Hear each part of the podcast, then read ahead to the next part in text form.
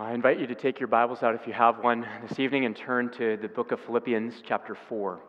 Philippians, chapter 4. We're going to um, unpack verses 6 and 7 of uh, Philippians 4 this evening. At Grace Fellowship, we've been going through the letter of Paul to the church at Philippi since uh, June, I think.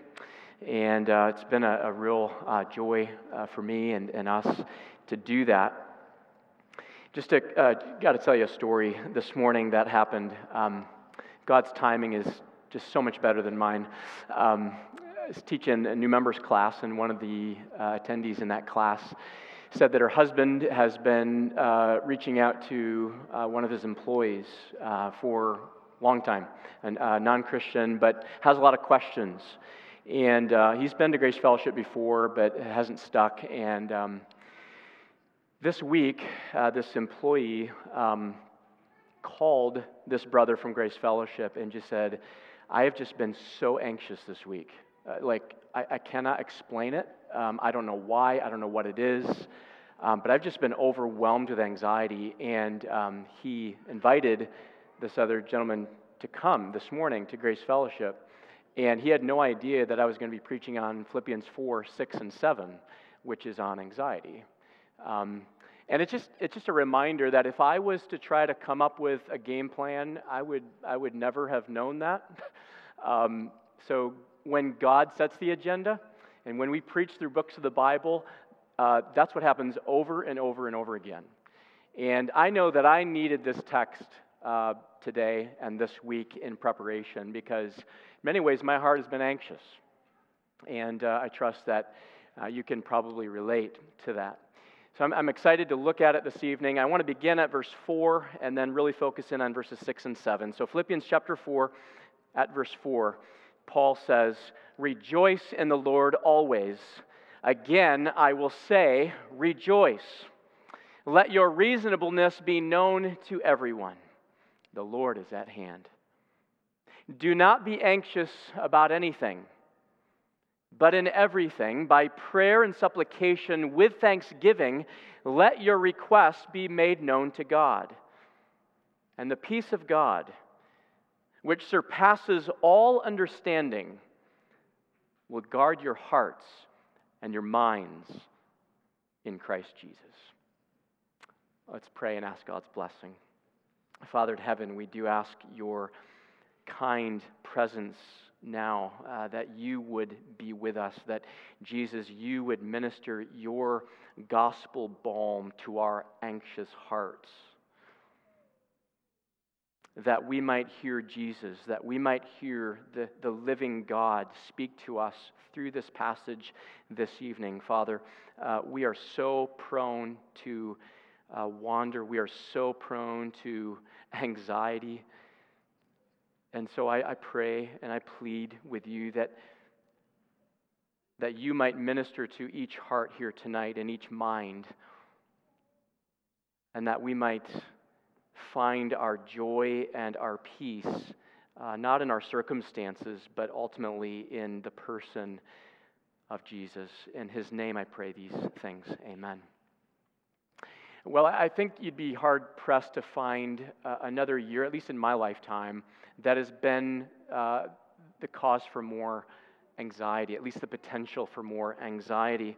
Uh, from, from the uncertainties of COVID 19, the ongoing challenges, the ongoing unknowns, to racial um, tensions and, and unrest and rioting, uh, to a really, really important election on Tuesday. It, it feels, doesn't it, like we're living uh, in, under the tsunami of what ifs and unknowns. What if? Have you been asking that like I've been asking that lately? What if the candidate that I vote for doesn't win?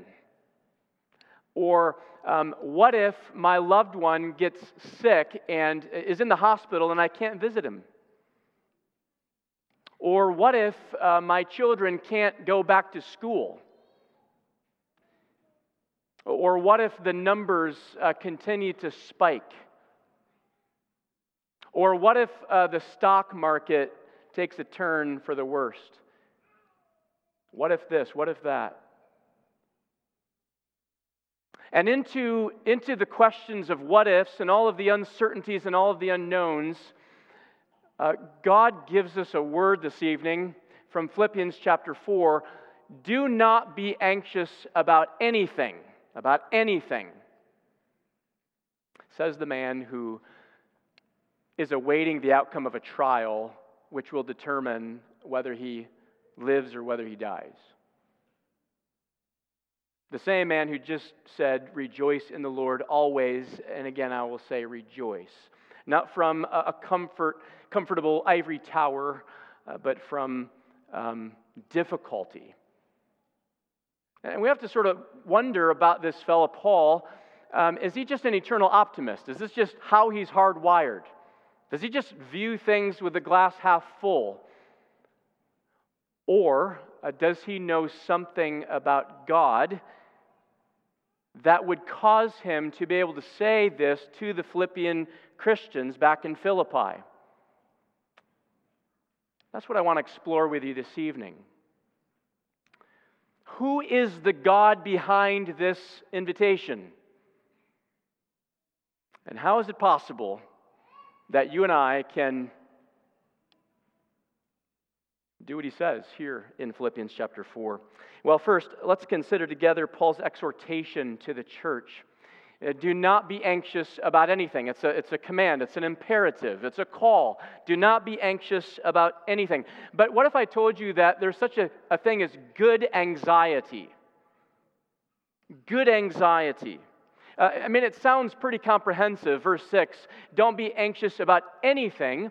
Uh, but it's interesting, the same word that's translated here in verse 6 for anxiety or anxious is also found in this same letter. Now, it's, it's given a different word. It's in chapter 2, verse 20. There, Paul is uh, commending Timothy and Epaphroditus to the Philippians as Christ like, humble servant examples who they would be wise to follow and emulate and mimic. And in that context, Paul says this of Timothy For I have no one like him who will be genuinely concerned. There's the word, it's the same word genuinely concerned for your welfare. In other words, the, the reason Timothy is so exemplary is because he's, he's sincerely burdened for uh, the Philippian saints. When, when, he, when he's with them and he tells them he loves them, he absolutely means it. When he's apart from them, uh, he can't wait to be with them again. Uh, he is a, a faithful pastor, a faithful shepherd. That's the same sense we get a couple of times in Paul's letters to the Corinthians. Uh, the first is in his second letter, where he's talking about his own apostolic ministry and uh, the, the, sufferings that he has been called to endure. Um, he's been beaten, he's been shipwrecked, he's been hungry. But to these he adds this. You, you probably remember this in chapter 11 of 2 Corinthians, verse 28. He says this, and apart from other things, there is the daily pressure on me of my anxiety for all the churches. Like a, like a faithful parent or a faithful shepherd. We're anxious, aren't we, for our, our kids' well being, that they would flourish, that they would be walking with the Lord, for their protection, for their provision. Paul is saying, I've gone through a lot, I've endured many things, but this thing continues. Uh, it, it's, it's always the case that in my mind and in my heart, as I think about my ministry, I can't help but realize that all of the time, in some ways, I'm consumed by anxiety for you all. It's the heart of a pastor. Or in his first letter, he, he's speaking there about the context of the entire church body, each uh, body a part making up the whole. And he says this in 1 Corinthians 12 25.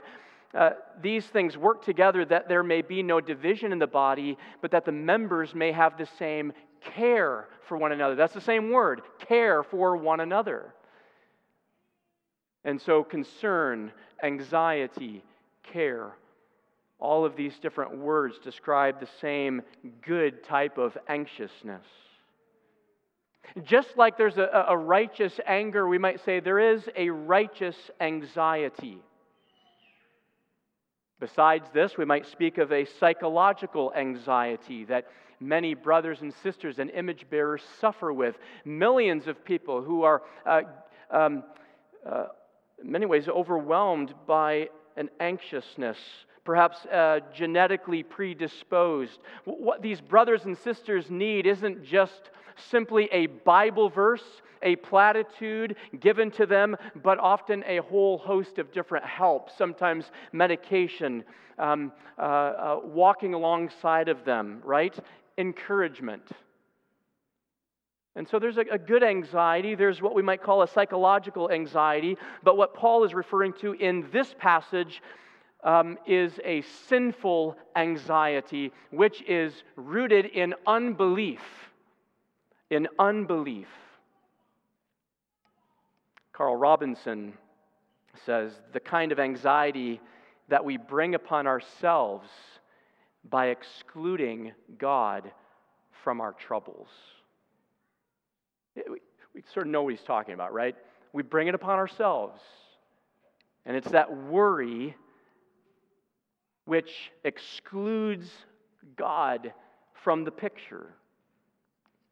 It's a preoccupation with our problems. It's a fixation on what we need to do to fix it. Anxiety, in this sense, pours all of our energies on the, hor- uh, the horizontal. It's excessive fretting about ourselves and our situations and potential and what if this, what if that, trying to come up with our own solutions to fix it. It's being controlled by things that are outside of our control and leaving God out of the picture. Anxiety is worry accompanied by prayerlessness. It's the, the trust in oneself. It's self obsession. And it's allowing the what ifs to enslave us. Sam Storms defines this kind of anxiety this way this sort of gnawing, corrosive worry that is, he says, a form of unconscious blasphemy. Blasphemy. Maybe, maybe that strikes us as too strong. Isn't it true that worry is just another way of saying God doesn't know what he's doing? Or if he does, then he must not love me, because if he really loved me, he wouldn't be allowing these things to happen to me in this way right now. Now, there's a difference between the feeling of anxiety, which comes upon us very quickly, and the dwelling upon that anxiety. And so understand that it's normal. We live in a world which is full of reasons to be anxious. The, the battle itself is not the problem. If, if you have anxious thoughts or anxious tendencies, um, that's normal. The problem is, is when we is when we surrender to those worries. We give ourselves over to them, and we, as a result, leave God out of the picture. That's when anxiety becomes an ugly monster and an enslaving master. So that's what Paul means when he says, Do not be anxious about anything.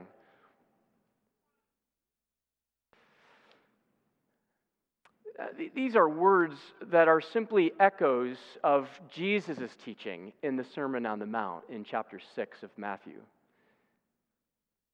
where, where Jesus actually compares anxiety uh, to what the pagans do. It's interesting. Worrying is what Gentiles do. Anxiety is what pagans do. And to his disciples, he's saying, We're not to be like that. Why? Because we have a Father who cares for us. And then he, he draws upon uh, everyday things to show, to illustrate, as he often does. For example, verse 26 look, Jesus says, at the birds of the air. They neither sow nor reap nor gather into barns, and yet your heavenly Father feeds them. Are you not of more value than they? There's a little poem that some of you may have heard before by Elizabeth Cheney. Captures a conversation between two birds, a robin and a sparrow. Said the robin to the sparrow, I should really like to know why these anxious human beings rush about and worry so. Said the sparrow to the robin, Friend, I think that it must be that they have no heavenly Father, such as cares for you and me. But that's just the thing. We do have a heavenly Father that cares for you and for me. A Father who loved us so much that he gave us his only begotten Son. The Apostle Paul says in Romans 8, What then shall we say to these things? If God is for us, who can be against us? He who did not spare his own son, but gave him up for us all, how will he not also, along with him, graciously give us all things? So, so Paul is exhorting the Philippians. God is exhorting you and me tonight not to be anxious about anything. Why? Because we have a Father who is both able to do all things and who loves us more than we will ever be able to comprehend, which we've confessed this evening. In fact, it is to this Father that Paul invites us to go, secondly. And not only does he exhort us, he also invites us. And I love this about the Apostle Paul and about Paul's um, methodology. It's, it's never with Paul just don't do this, it's always do this instead. It's, it's never just put off these things, knock this off, stop doing the negative. It's always put on, put on, do this, pursue this. And, and here he does it again. He, he says, not just do not be anxious. But what does he say? But in everything, by prayer and supplication with thanksgiving, let your requests be made known to God. Says one commentator, the way to be anxious about nothing is to be prayerful about everything. The way to be anxious about nothing is to be prayerful about everything. This is an invitation to prayer. Here's the reality either worrying will drive out prayer, or prayer is going to drive out worry. Both cannot live happily together. We're constantly living between these two realities. Either we're anxious or we're at rest. Either we're worrying or we're at peace. So, friends, the ultimate antidote to a restless, anxious heart is taking our burdens and, as Peter says, casting them upon the Lord. That's what he invites us to do. And when we do that, when we cast our cares upon him, what does it do as a result? It makes God look great, doesn't it? It makes God look, look marvelous, look beautiful. We declare in our dependency our trust in Him, that He knows the details of the universe and has the wisdom to know what is for our ultimate best. And, and, and Paul says we can bring anything to Him, boys and girls. That's why Paul says everything. Everything. Nothing is too big for his power, and nothing is too small for his concern. And so Paul is saying the answer to anxiety is not just to bottle your fears up, nor is it a call to just buckle up and stop complaining. It's an invitation to look up and to take our burdens and supplications to our Father in heaven who cares. It, listen, the Father isn't just saying, knock it off.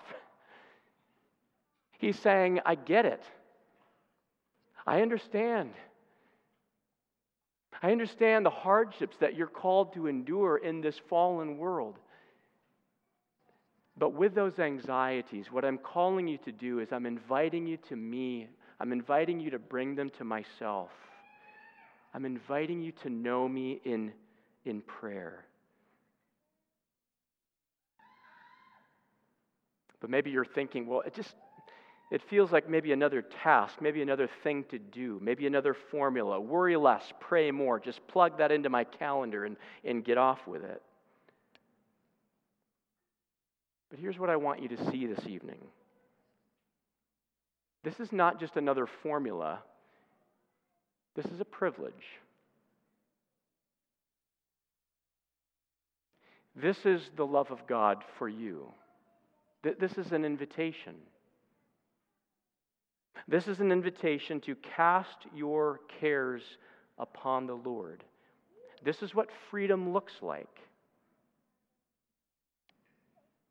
That when we're tempted to, to go down that road of worry, to take those anxieties and to go vertical in prayer. That, that's, what it's, that's what he's calling us to do. And notice Paul frames the how too, doesn't he?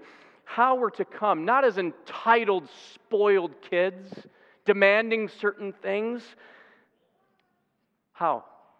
With thanksgiving. But in everything by prayer and supplication, with thanksgiving, let your requests be made known to God. William Hendriksen, the New Testament scholar, says, Prayer without thanksgiving is like a bird without wings. With thanksgiving. Thankfulness is a powerful remedy to an anxious heart. Anxiety says, I need, I must have, I must be in control. But a thankful heart says, all that I need, I ultimately have. In fact, what I've deserved, you've withheld, and what I have forfeited away, you have supplied. And so, this is what I want you to practice this week. When your heart is tempted, to go down that road and leave God out of the picture and to worry about all, all the what ifs, all the unknowns, take those feelings, take those thoughts, take those anxieties, and tell God about them.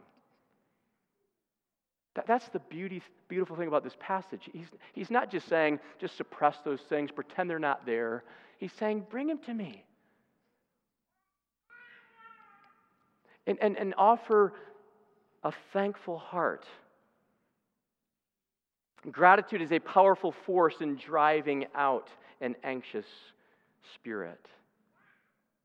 And here's what happens it, when we pray this way, friends, it doesn't necessarily change our circumstances. What it does change is how we view our circumstances, how we learn to accept the providence of God, and how we respond to those challenges that we face. It's, it's a completely different mindset.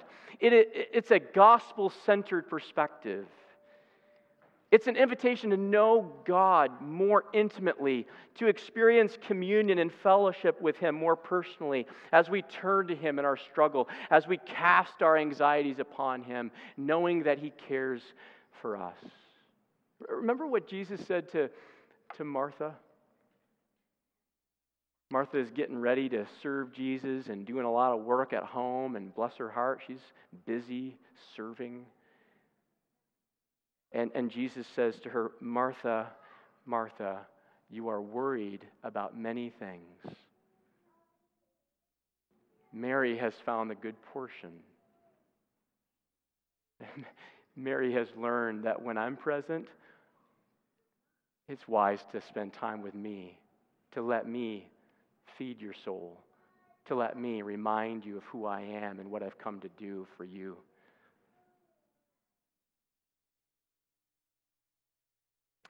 Fact, as we look finally at verse 7, we see the promise. Paul exhorts us do not be anxious about anything. He then invites us uh, to thankful prayer, and then he gives a promise in verse 7. He says this And the peace of God, which surpasses all understanding, will guard your hearts and your minds in Christ Jesus. I want you to notice what Paul doesn't say here. He doesn't say that you and I will experience God's peace as long as our petitions are answered in the way that we asked. One says the promise comes whether the petitions are granted or not. We tend to think, don't we, that we'll get peace as long as we get what we want. Isn't that why we're anxious in the first place? We want peace. We want answers to our troubles. We want to know the future. We want to protect ourselves. But in the Lord Jesus Christ, your Father in heaven promises to give you peace even if you don't get the thing that you're after, the thing that you want. How is that the case? Because in praying, we are learning to cast ourselves upon the perfect will of God, who knows what we need far better than we ever could. A Father who would give us whatever we need at the time we need it, or who will in mercy withhold the thing we think we need.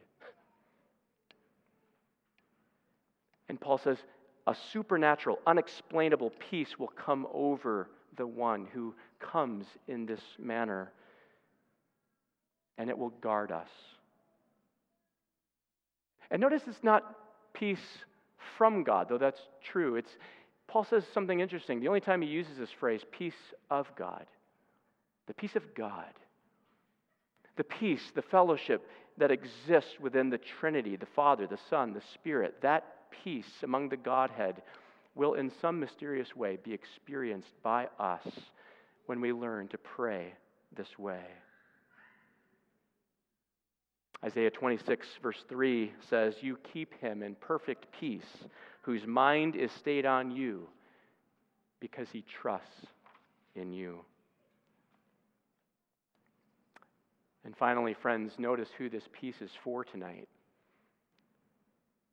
And the peace of God, which surpasses all understanding, will guard your hearts and your minds in Christ Jesus. This is not a peace that the world knows. It's true, isn't it? Our culture is crying out for peace. Many times we're looking for peace in all the wrong places, too. Listen, peace cannot be found in a politician. Peace cannot be found in a policy. Peace will not be discovered through a vaccine. Peace will not be experienced through an amendment. The peace that Paul is talking about and inviting us to experience is only found in a person. It's found in Jesus. And here's the astonishing news anyone can have this peace. How? By being open and honest about your own sinful heart. By being honest that you're an anxious mess half the time. And you've tried to be in control. And to come in faith to Jesus Christ whom the Father gave for your sin, for your anxiety, and now invites you. He, he, he's inviting us tonight. This is not a, um, I cannot believe you're still anxious, child. This is a, I know you're anxious. Learn to bring it to me.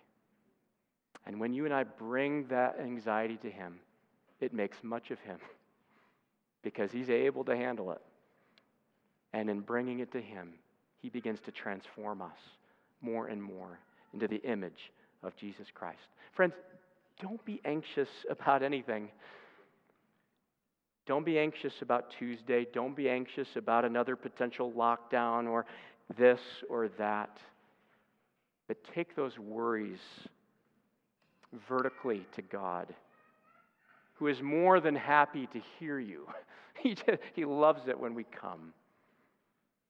And however he chooses to answer those requests, he will certainly do this. He will guard you and he will protect you with his gospel centered, spirit filled, blood bought peace as you and I trust in him. What a wonderful Father this is. Do you know this Father personally? Are we, are we going to Him daily in prayer? casting our burdens upon Him, He loves to hear us. He loves to receive us. So let's get in the habit of doing that. Instead of being anxious, let's be prayerful with thanksgiving. Amen. Let's pray. Father, thank you for this word tonight. Perhaps a timely word. I know it was for my heart. Lord, it is so easy to give myself over to the what ifs, the desire to know, the desire to be in control, the, the, the worries, the cares of life. And Lord, as a result, a lot of times we leave you outside of the picture. We, we don't go vertical. We, uh, we just remain in our own little world and kingdoms of self and self obsession and fretting over things. And, and we pray that you would give us the grace to see your tenderness, your gentleness, how you woo us and invite us to know you in this way in prayer. Lord, th- may we not see this as another formula, another task to perform or fulfill, but as a privilege, as an opportunity uh, for your children to spend time with you, our Father in heaven. And so, Lord, we would cast our cares and burdens upon your shoulders this evening. Lord, we give you our week, the decisions that need to be made, and the outcomes of various things. And Lord, help us then to trust you. And as we trust you, would you give us and bless us with that, pro- that, that, that perfect peace, a, a peace that surpasses understanding. In Jesus' name, amen.